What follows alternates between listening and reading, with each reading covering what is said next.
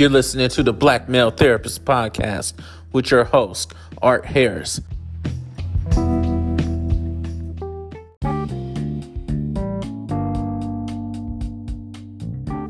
Welcome back to another edition of the Black Male Therapist Podcast.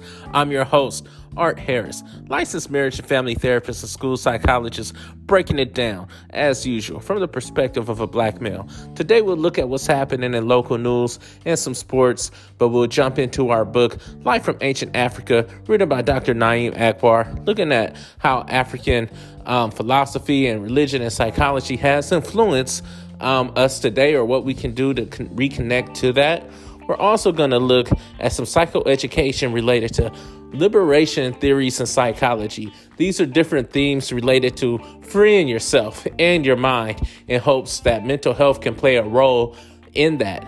And so get ready to have a great show. It's going to be action packed. We'll take some time to talk about Thanksgiving and what that means and what it means to you. I wonder what Thanksgiving means to you. I got a wonderful story about what somebody told me what Thanksgiving means to them, and I'll share that with you later today. So let's enjoy the show. We'll take a quick break and we'll get down to business. Let's go. You're listening to the Black Male Therapist Podcast. Breaking news. The Democrats have found enough information to move forward with an impeachment. Wow, this is so mind blowing. I can't believe they found enough information to move forward with an impeachment. We'll see how that goes.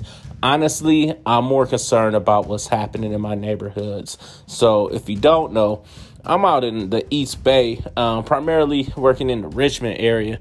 And man, it's been a lot of shootings and killings right around um, our neighborhoods right across the street from our school campuses. I mean, kids are watching people get killed like mob gangland style. And I don't even see a news story about that, not even a blurb on the online post. And I just wonder, um, quote an Ice Cube, either they don't know, they don't show, or just don't care about what's happening in the hood.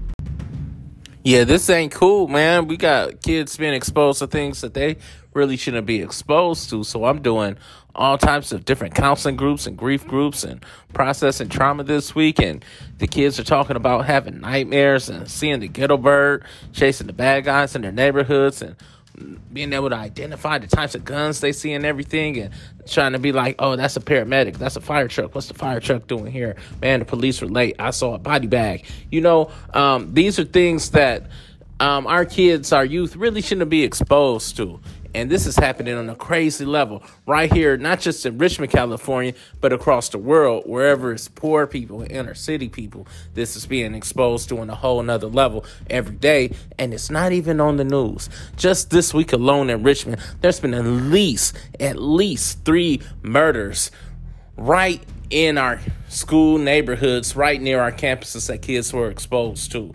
And you know, it's it's not cool. And so back in the day, hustlers and gangsters used to have some type of code where they'd be like, all right, anything I do, it ain't gonna affect no women or children. If any women or children get it harmed, then this I ain't with it. And so nowadays the children are killing other children and they ain't even got no code, and that's a whole nother story. But on some real talk, if you are connected to in any way, or even if it's you are a shooter or connected to the shooters, I'm encouraging you to remember to have some type of code. I don't know your lifestyle. I don't know your griefs. I don't know your gripes. I don't know why you want to kill the next man. All I'm asking is that you at least don't let anybody else get caught up in your BS. There's no reason these kids on these elementary school campuses or middle school campuses, even high school campuses, need to get exposed to your drama. So pull a young man to the side and holler at him. If you know a young man that's in this life, be like, hey man, at least stick to some code. Keep these babies safe. That's the least we can do. You shouldn't be out there shooting and doing that in the first place. But I'm not going to judge that lifestyle because I know a lot of things come with that lifestyle that may get out of hand really fast. And once you get caught up in it, it's really hard to say what you should and shouldn't do. All I'm saying is if that's what you want to do, that's on you. But don't let it affect these children, man. Just don't let it affect these children. It's really sad sitting with kids talking with their dreams and analyzing their coloring and pictures related to the stuff they seen because of the stuff y'all out there doing. It's not cool. They're already scared enough living in these neighborhoods, but to have their own blocks getting shot up and hearing it right at the school, that's that's not cool. And so I'm just encouraging you, at least let the school be a safe zone.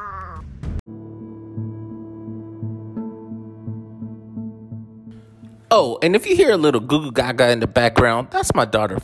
Every time I start recording, she want to be involved. She's only eight months old, but she got a knack for showmanship and taking the stage. And already, every time I start recording, she want to start recording. She just want to be a part of the show. It's the same thing on my wife's Walk a Day in My Culture podcast. She just got to get involved. And thinking about my daughter, this is her first Thanksgiving coming up.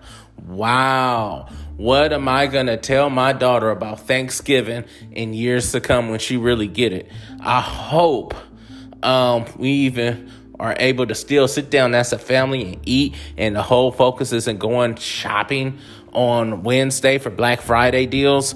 But the truth is, I can't be mad at society for just moving past this holiday because it ain't even a real holiday. If you think about it, um, Thanksgiving was built on some pilgrim BS, and it's not um, it's not historically a really great day for a lot of people traditionally, but we have turned it into something special with honoring and thankful thanking family. And if you're still living in this world and have somebody to eat with and talk to, or even still alive in your right mind and right health, you do have a lot to be thankful for. But um, I was talking to this Cherokee man the other day about hey man, what does Thanksgiving mean to you? And he said, you know what, what I'm gonna do this year, Art? We're gonna do it the traditional way. I'm gonna invite people to my land. They're gonna offer me some food. I'm gonna offer them some corn. And when I reach my hand out, they're gonna stab me in the back and take everything from me and wipe out my whole village and tribe and try to um, take the darker ones into slavery. I said, man, you cold blooded, but you ain't lying. And he said, yeah, man, Thanksgiving, it's not really a holiday and happy day the way they tried to make it out to seem. It was the beginning of a slaughter. And I was like, whoa, you ain't lying. And, um, I was just, I, I was just in all of this man's story, but he was telling the truth, man. Thanksgiving was like one of these moments in time where we make it seem like all happy and hunky dory, but in real life, it was a time where people came to the land and started screwing over the people of color that were here. And this is one of those marking points documenting what happened. And, um, I know we're being thankful and we're going to kick it with family. Just remember to be honest with yourself while you're breaking bread and fellowship in this day that it all started on some BS, screwing over the natives and indigenous people. You're listening to the Black Male Therapist Podcast. Hello, Black Male Therapist Podcast listeners. Do you sometimes wonder if your actions are culturally appropriate? Do you want to learn how to increase your cultural awareness and sensitivity so that you can work from a more culturally centered lens? Do you want to work with your clients, colleagues, students, or just people in general from a more culturally sensitive place? Well, if you said yes to any of my questions, you need to register for my workshop, Working from a Cultural Lens. This workshop will take place on Saturday, December 7th from 10 a.m. to 12 p.m. Pacific Standard Time, and it's all online. You can find out more about my workshop and what we'll be covering by visiting my website, www.bloomintoyourbestself.com. Thanks so much. I hope to see you there. You're listening to the Black Male Therapist Podcast with your host, Art Harris. We are now in the sports report on the Black Male Therapist Podcast with your host, Art Harris. So, this week we got a lot of cool things happening in sports. We'll start with the NFL. So, this is a couple of days before Thanksgiving. And so, leading up to this Thanksgiving week, we always start seeing the division races and the plots and um, narratives in terms of who's going to make the playoffs, who's going to be a real contender and who's just going to fall off, really start to see people pull into form or let it all go around this time of the year. So, in recent weeks, we've seen the 49ers, the Ravens, and the Patriots. Why did you go yee when I say the Patriots? No, you got it wrong. This is a Raiders house, Faith. This is a Raiders house. You got it all messed up. Um, back to what I was saying. This week, in the NFL, we're going to see really what's going on. We got a really good matchup in the Dallas Cowboys versus the New England Patriots. That's going to be a good game. We're going to see if the Cowboys are a real deal. Can they stand up to the cream of the crop? And we're going to see how the Patriots handle a top tier contender from the NFC. This should be a amazing game. I want to say I I, I want to say the Cowboys will win just because my grandmama was a Cowboys fan. Um, but she's gonna have to be smiling down on heaven on the boys for this one because Tom Brady and them are for real. And I, but I think them boys got a few tricks out their sleeve, and um, we'll see. I'll definitely be rooting for the Cowboys this week against the New England Patriots. In other games, we have the 49ers going up against the Green Bay Packers. And this is another big test for the 49ers, and it's a big test for the Green Bay Packers. Coming out of their bye week, I still don't know what to think about Green Bay. I know they're good, but I don't know how good they really are. So on Sunday Night Football, we're going to get to see who's the better team right now, who's going to rise to the cream of the crop. I really think Seattle is the best team in the NFC. But time will tell. And so we're going to see Aaron Rodgers versus Jimmy and that 49ers defense. And that's going to be a good game. Monday Night Football, we have a matchup between last year's Super Bowl losers, the Los Angeles Rams, versus this year's Super Bowl contender, the Baltimore Ravens. Hey, that kid Lamar Jackson is playing like an MVP. They're running the ball, passing the ball, and they look like a new bully is on the block. They're looking like them Baltimore Ravens from back in the day with a new twist to it.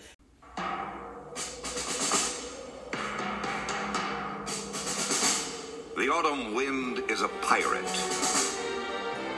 blustering in from sea with a rollicking song, he sweeps along, swaggering boisterously. His face is weather beaten. Yes, this is the time of the show where we talk about the Oakland Raiders. I cannot talk about NFL without talking about the Oakland Raiders. Hey, last week we looked good. We pulled off the win, improving our record, and we're still a half game out of first place with the Kansas City Chiefs, making a showdown in week 13 all that more important as we move forward this season. This week, we're going against the New York Jets, and the New York Jets are a team that I think we should be. We got the best rookie class in the NFL this year, from running backs to receivers to defensive end, even secondary. The Raiders, man, we're looking good. A good young team, and I'm looking forward to seeing this talent grow. I know they're going to Vegas next year, but Raider Nation travels, baby. And so we're going to keep it pushing, and I'll look forward to what happens this week. Moving on to other sports in the NBA. NBA is looking so good right now. I saw the Clippers first, the Rockets the other night, and let me tell you, James Harden is a boy. He's a certified beast. We're watching a legend play. I saw a move where he stepped back and hit the three in front of Patrick Beverley and uh, Paul George, and he got fouled to take the lead in the game in a crucial moment of the game, and he just looked so cool. He's really dominating right now in the NBA. The hard part is, though, he always ends up on the short end of the stick at the end of the year in the playoffs because he just runs out of steam and the cream rises to the crop, like I said. So in this game, even in this game, as great as he was, yo, Kawhi Leonard he showed who's boss and he put the team on his back and he pulled up and got to a spot and made the winning shot and the Clippers knocked off the Rockets and I think we're going to start seeing more and more the better teams are starting to make their moves. I feel sorry for the Boston Celtics. They've been hampered by injuries the past few years, and even this year, losing Gordon Hayward for a little while, and Kemba Walker had a nasty collision the other night, had to get taken out on a stretcher. And so the Celtics went from first to I don't know what's going to happen with them right now. We'll see if they could get it together. Around other league news, of course, the Golden State Warriors were struggling right now but I have to keep my mind in a positive space. I guess this is where being a therapist really helps me out, and I use all of my skills, all of my deep breathing, all of my positive self talk as I get through these games. I think we're going to be okay, like I said, as we move forward with um, years to come. But this season, it's all about watching our team develop the young players and see how we deal with these injuries. I mean, it's just what it is. We're injured and who's going to be the number one draft pick. Those are the really the things we're focused on. Watching our young guys develop, trying to see who will be with the squad next year. But watch out, y'all. Watch out, because at some point we're going to get Klay Thompson back, Stephen Curry back. Draymond Green will be healthy. We're going to have D'Angelo Russell and a whole lot of young soldiers around these guys. So just watch out because I don't see a team in that league with a top four as good as Steph Curry, Klay Thompson, D'Angelo Russell, and Draymond Green. Yeah, it's not the Hamptons five, but ain't no team and I say ain't no team, right? Ain't no team in the league got a top four like these guys. We'll see when we get it all back on the court together. And so that's the end of this NBA report. And closing the sports report, we looking forward to a big boxing match tonight. Let's get ready to rumble. We got Deontay Wilder taking on Ortiz in a rematch from their fight a couple of months ago where Ortiz went toe to toe with Wilder, but in the end, he ended up on his face. Not one, not two, but three times. And the fight ended with Deontay Wilder being 40 and 0, only to lose in this next batch. Well, not lose, it was a draw against Tyson Fury, but I really think he lost the fight. And so this fight here tonight will be a good um marking block for Wilder to see if he's back on track to the rematch rematch with Tyson Fury. And so let's go. Let's see what's going to happen. I want to watch this fight tonight, and it's going to be amazing. I expect fireworks in boxing tonight. And that's the end of our sports report. We'll take another quick break and we're going to get back into our book, Light from Ancient Africa, written by Dr. Na'im Akbar.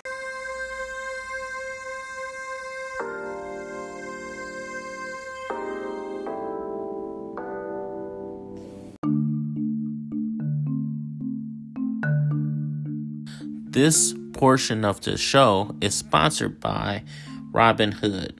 You can go to invite.robinhood.com backslash Arthur 447 for a chance to get a free stock up to $500 just for signing up. You should do it. Get invested. Get in the game. Don't get left behind because you're afraid to invest. Start today.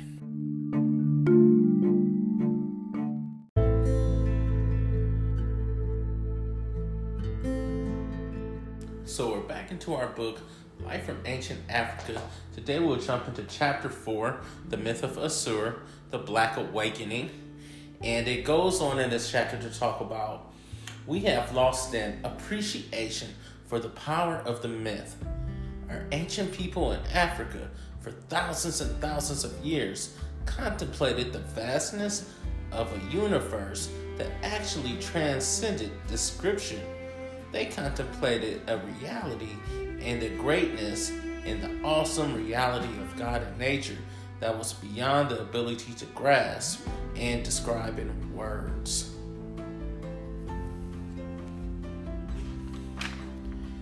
In this chapter, we're going to touch on something of what our ancient ancestors have taught us through their mythology. It is very interesting because the ones who preceded has understood that their responsibility was not to their time alone. In the myth of Asar, um, they talk about the one who first taught civilization and cultivation, about bringing life out of the earth.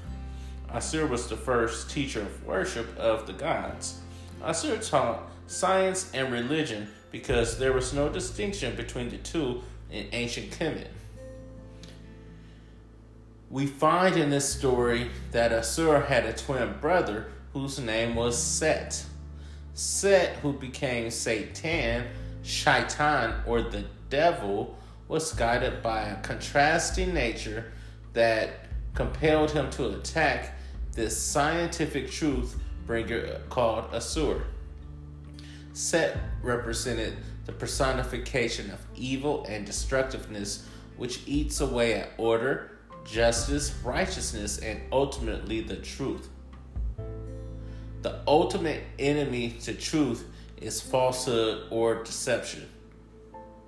The story tells us that Asar was tricked into a loss of power.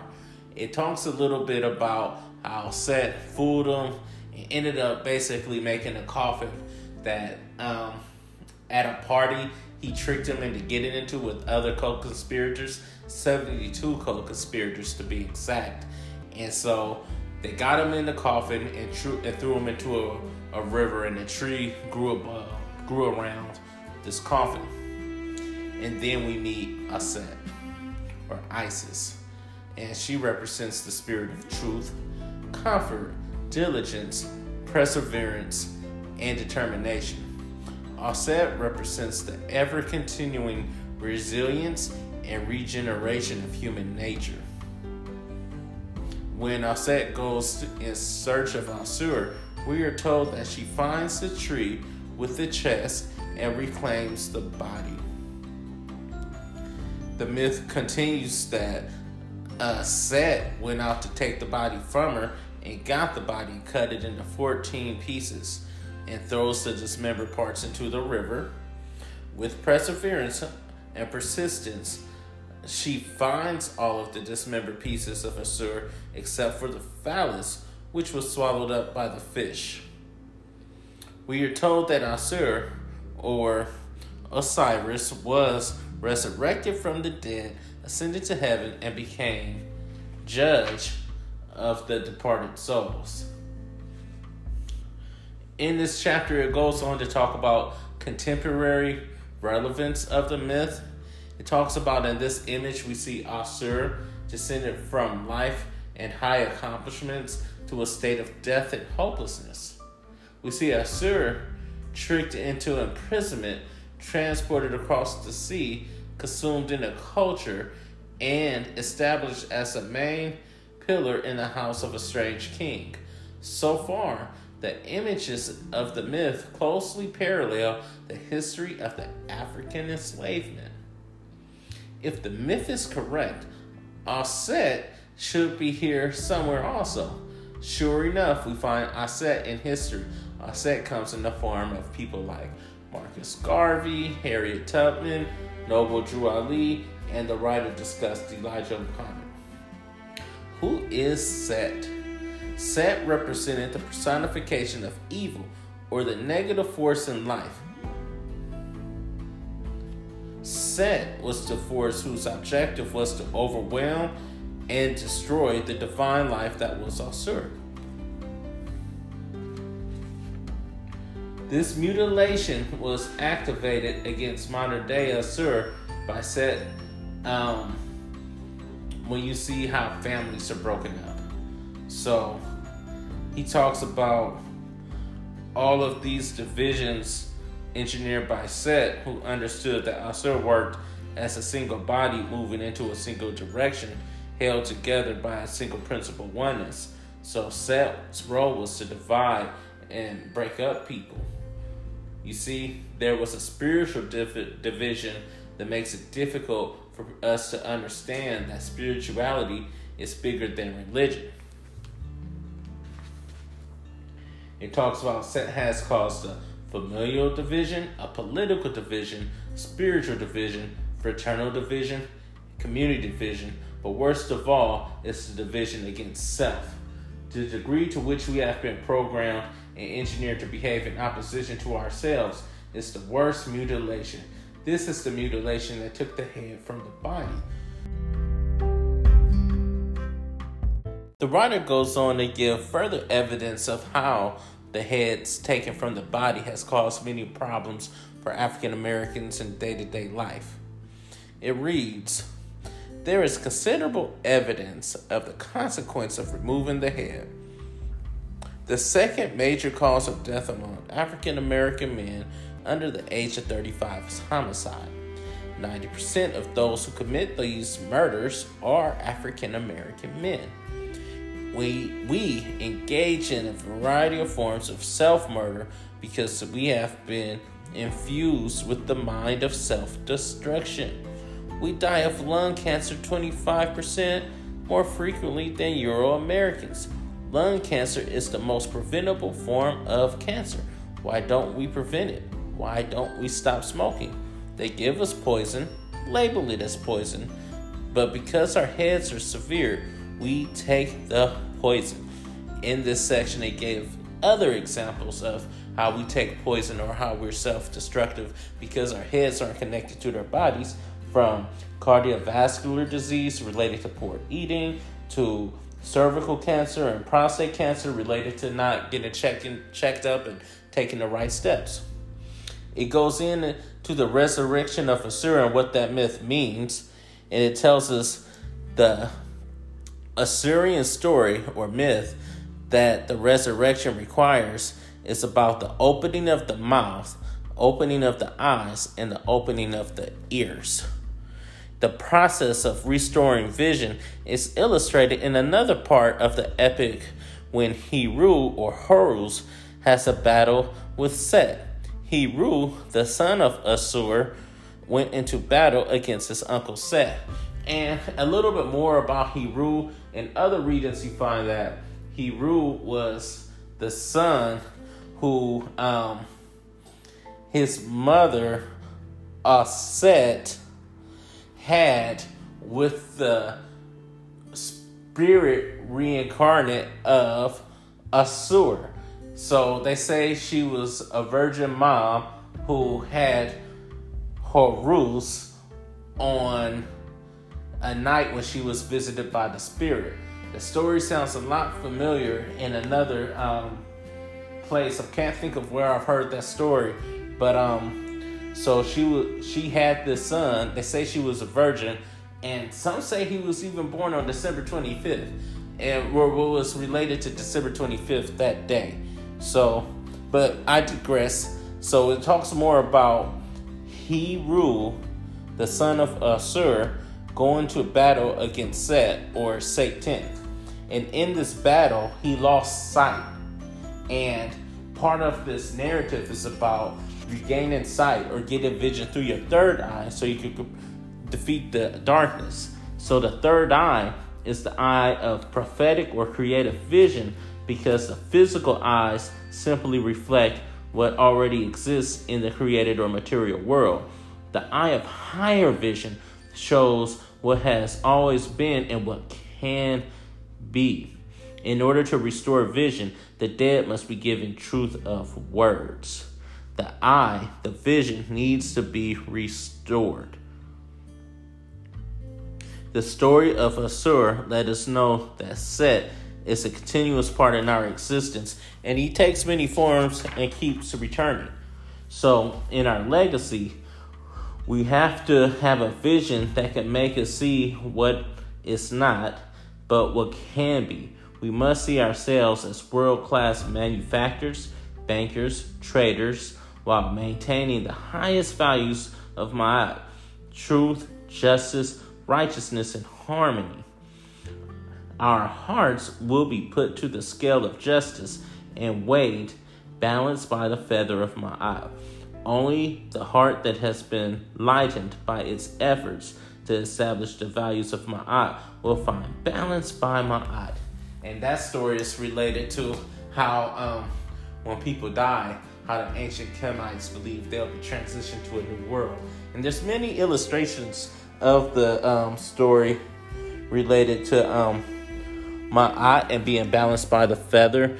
The judgment scene of weighing the heart of the deceased um, against a feather is a classic image, and I encourage you to find it and check it out. Um, but in reality, well, in closing in chapter 4, it says, Our ancestors teach us that resurrection requires that the mouth must be opened along with the ears. We discovered that truth is universal and that all new discoveries simply confirm old. And that's really the end of chapter four. Again, I'm not trying to really say that my readings of this chapter or this book really covers the full life from ancient Africa.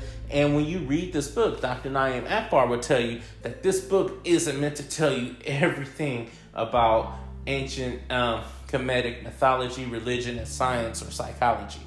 In conclusion, um, he says the discussion has focused upon just one of the multifaceted and complex system which describes human psyche according to the ancient Kemetic tradition.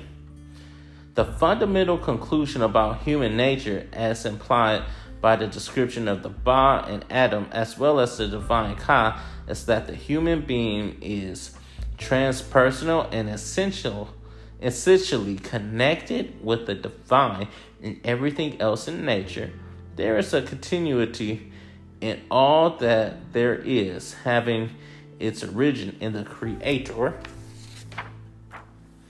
Intelligence is viewed as being multiple in its dimensions rational, spiritual, and ethical. Today, we must reconnect the truth taught by ancient Kemites with this light from ancient Africa. The human being will ultimately recapture the entirety of what he has been since its inception, a divine form ready to reunite with its divine genesis.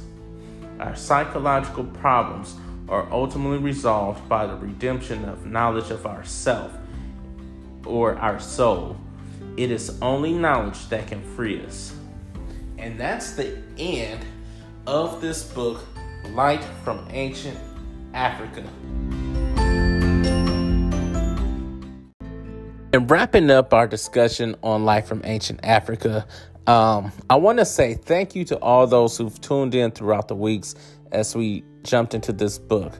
I, I want to say that my summary and readings from this book is no way a complete summary of what this book is all about. It only is my attempt to share some nuggets from this story related to the religious and psychological and science systems of ancient Egypt or ancient Kemet. Even when you read the book and read from the writer himself, Dr. Na'im Akbar, you see that he in no way attempts to explain everything that happened in the ancient systems um, in this book. This book is really just a summary of some of the things. But in this discussion, I want you to really think about how does this relate to yourself, your mind, and your spirituality? My attempt here is not to get you to stop believing in your spiritual system. You know, I hope that in connecting the ancient African spiritual system and their discussions on God to what you see today, hopefully this just um, strengthens your belief in God and helps connect you to the story of God on a more personal way. It's not by any means an attempt to denounce anything that you have learned. It's really more about affirming and connecting us to our connection to God. And I'm not trying to be a pastor or real religious or create some type of controversy. I'm really just trying to get people to think deeper about the soul the mind and how we re- how and how we are related to others and not to fall for the okey doke about what we have been taught about the spirituality of the African people. I always encourage people to question anything you've learned from people about African people. Even when that stuff is coming from black people, we get a lot of black people who really believe that the ancient Africans or African land where we come from were full of pagan people who didn't believe in God, who did things like worship the ground, who worshiped the um, star and the suns. But in actuality, in this book, we're seeing that the people that followed this ancient Kemetic system were acknowledging the power of God in the world, throughout the world, in nature and ourselves, and connecting that connection through our ancestors. And realizing that we have an important role to try to reach a higher consciousness, um, like what God wanted us to have. It's not about trying to change people's religious um, system, it's about being more serious about enhancing your spirituality. And hopefully, in this book, you learned at least something about ancient African religious and um, psychological and science systems and beliefs. And maybe it'll help you find some sense of identity in yourself. So we'll take another break we will come back and wrap up our show with a discussion on liberation in psychology or liberation psychology, and then we'll close for today.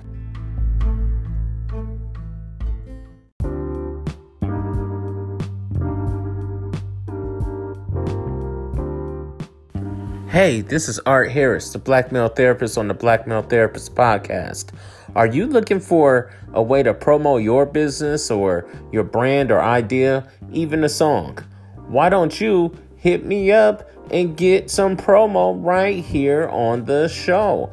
On this podcast, you have an audience of people all over the country who listen to podcasts who would love to hear about your idea, business, or brand. So, why don't you hit me up? you could go on my Instagram at Black Male Therapist, follow me, or send me a message about what you're trying to promo. We'll go over packages. Or you could call on to the show right on the Anchor FM website. You can actually send me a message to this show and we can go from there. I look forward to helping you get to where you want to be. You're listening to the Black Male Therapist Podcast with your host, Art Harris. This section of the show is brought to you by the Acorns app. The best way to save your leftover money, your leftover loose change, whatever you need to do, it's the best way to get ahead and get started in the game. Just link your debit card and get started and watch as you get closer to your financial dreams. Start investing with Acorns today.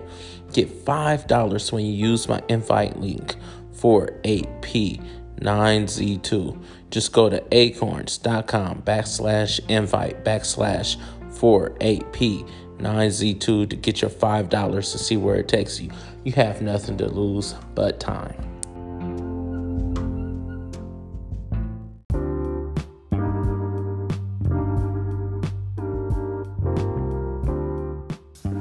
Welcome back to the show. So, in this section, we're talking about liberation psychology. Liberation psychology or liberation social psychology is an approach to psychology that aims to actively understand the psychology of oppressed and impoverished communities by conceptually and practically addressing the oppressive socio-political structure in which they exist Thank you, Wikipedia, for that technical definition. And I'll refer back to Wikipedia as I explain this.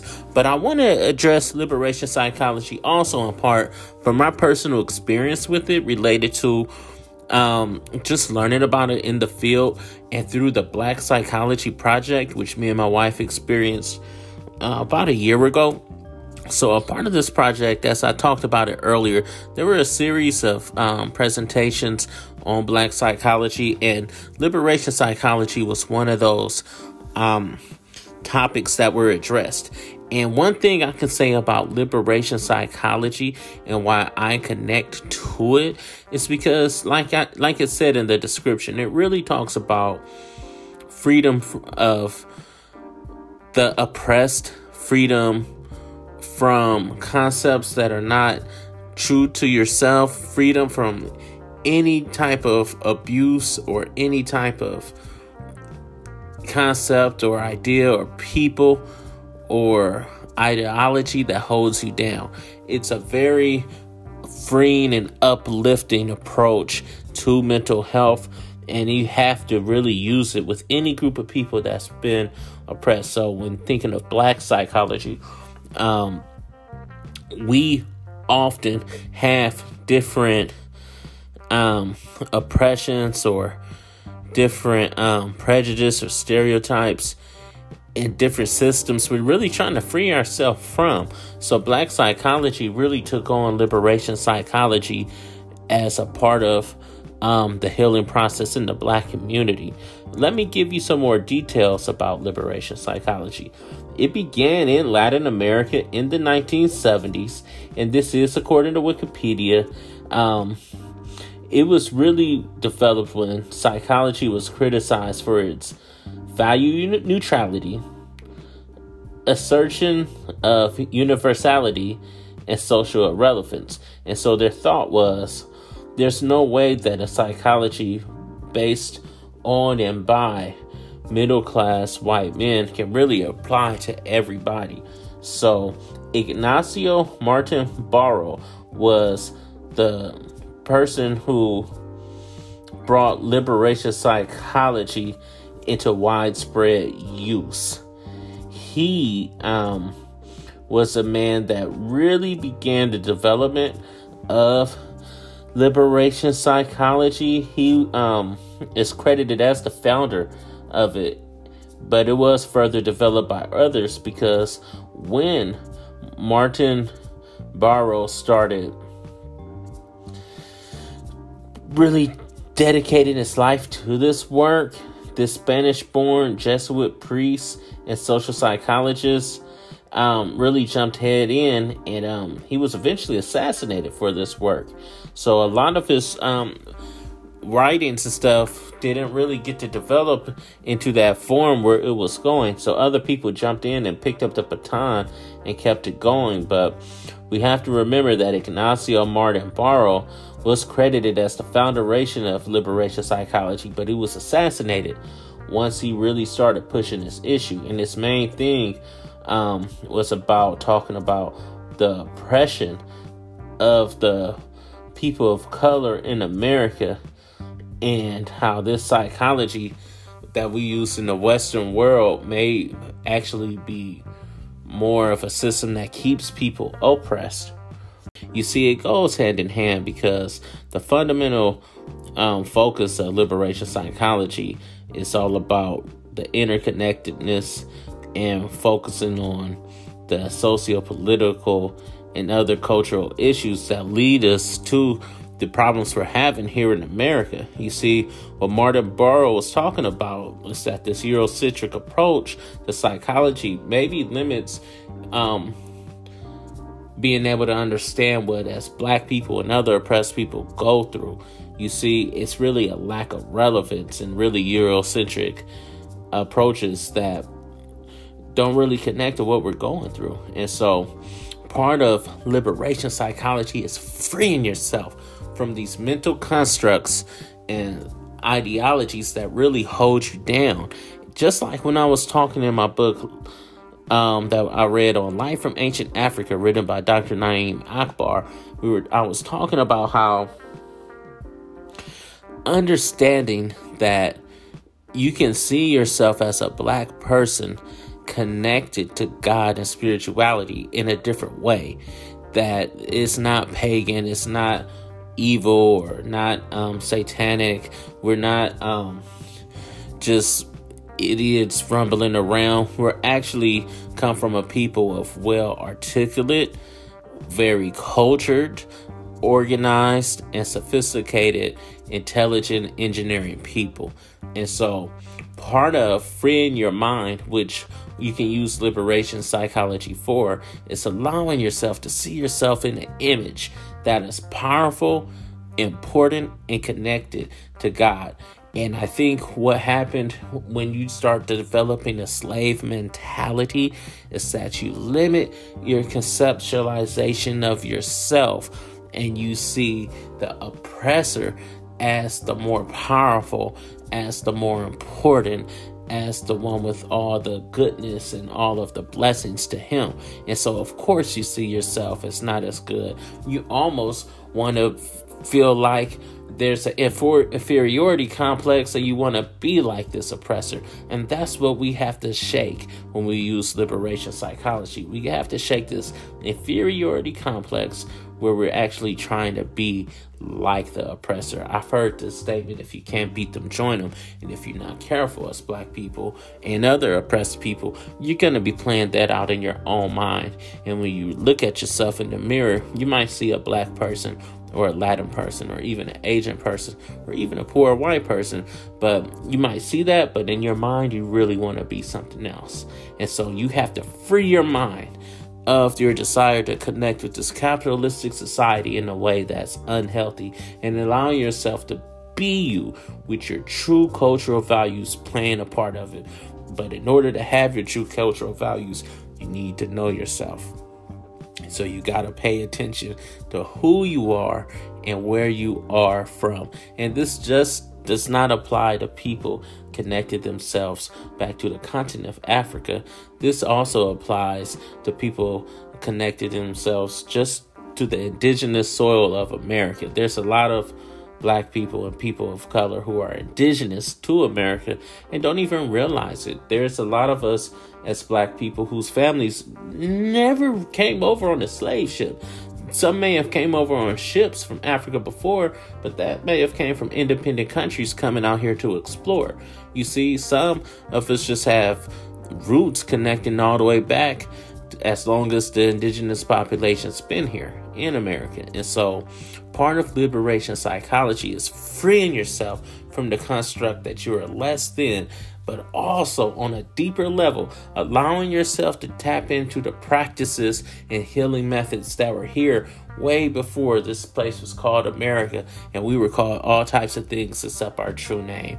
And um, I remember in the presentation on the Black Psychology Project, they talked about liberation psychology, and the presenter talked about how in certain circles, the elders of the community will sit with the people having issues, maybe for days on out, just going back and forth trying to solve these issues in the community and letting these issues not be not being left to go to sleep sleep on, but really allowing the community to come together and work these things out. The interconnectedness was so important, where that's completely different than the rugged individualism approach in the Western humanities or Western world or Western hemisphere. And so we have to be aware that we're not really a black face of our white desires, but instead we are truly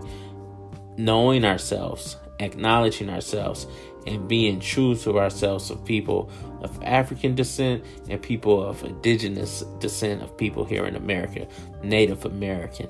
And we have to allow these approaches and these thoughts and these concepts flow through our mind and flow through our actions so we can truly be free and liberate ourselves. And really, that's the end of this section on liberation psychology. And you know what? I think we've come to the end of the show. I, we've done a lot today. We've talked about so many different topics related to Thanksgiving and the news, the shootings in school. We read our book, Life from Ancient Africa, which we completed, and we talked about liberation psychology. There's nothing else to say today. We've done so much. I can't wait to go into our next show we are going to enjoy Thanksgiving this week with our families. Again, I encourage you to remember what Thanksgiving is really all about. Please be thankful to be alive and to have family and to have food and to have fellowship. But just remember where it all started. And so don't fall for the okey doke. And again, I say self knowledge is the key. And so we're going to continue to focus on issues related to the black community to help empower the black community and empower and increase understanding. But through this work, it should also impact others. Remember, as black psychology is promoted, it doesn't just help us, it helps all people. Because as you we read in the book Life from Ancient Africa, these theories and thoughts on the soul and humanity have been going on and picked from for eons, and it makes sense to keep developing our thoughts and developing our ideas because as we continue to grow as people and can increase our understanding, everybody really um, benefits. And so, next week we're going to go into a new study. I'm not going to be reading a book in my next um, study. I am going to really focus on um, 2020 vision, and we're going to be connecting Jesus Christ and black psychology in an attempt to save the soul of the black community. So, this is going to be very interesting as with in 2020 vision, we're going to connect Jesus Christ to African psychology in an attempt to save the soul of the black community. And um, I look forward to breaking this down throughout the month of December as we go into the year 2020. But until then, know yourself because self knowledge is the key.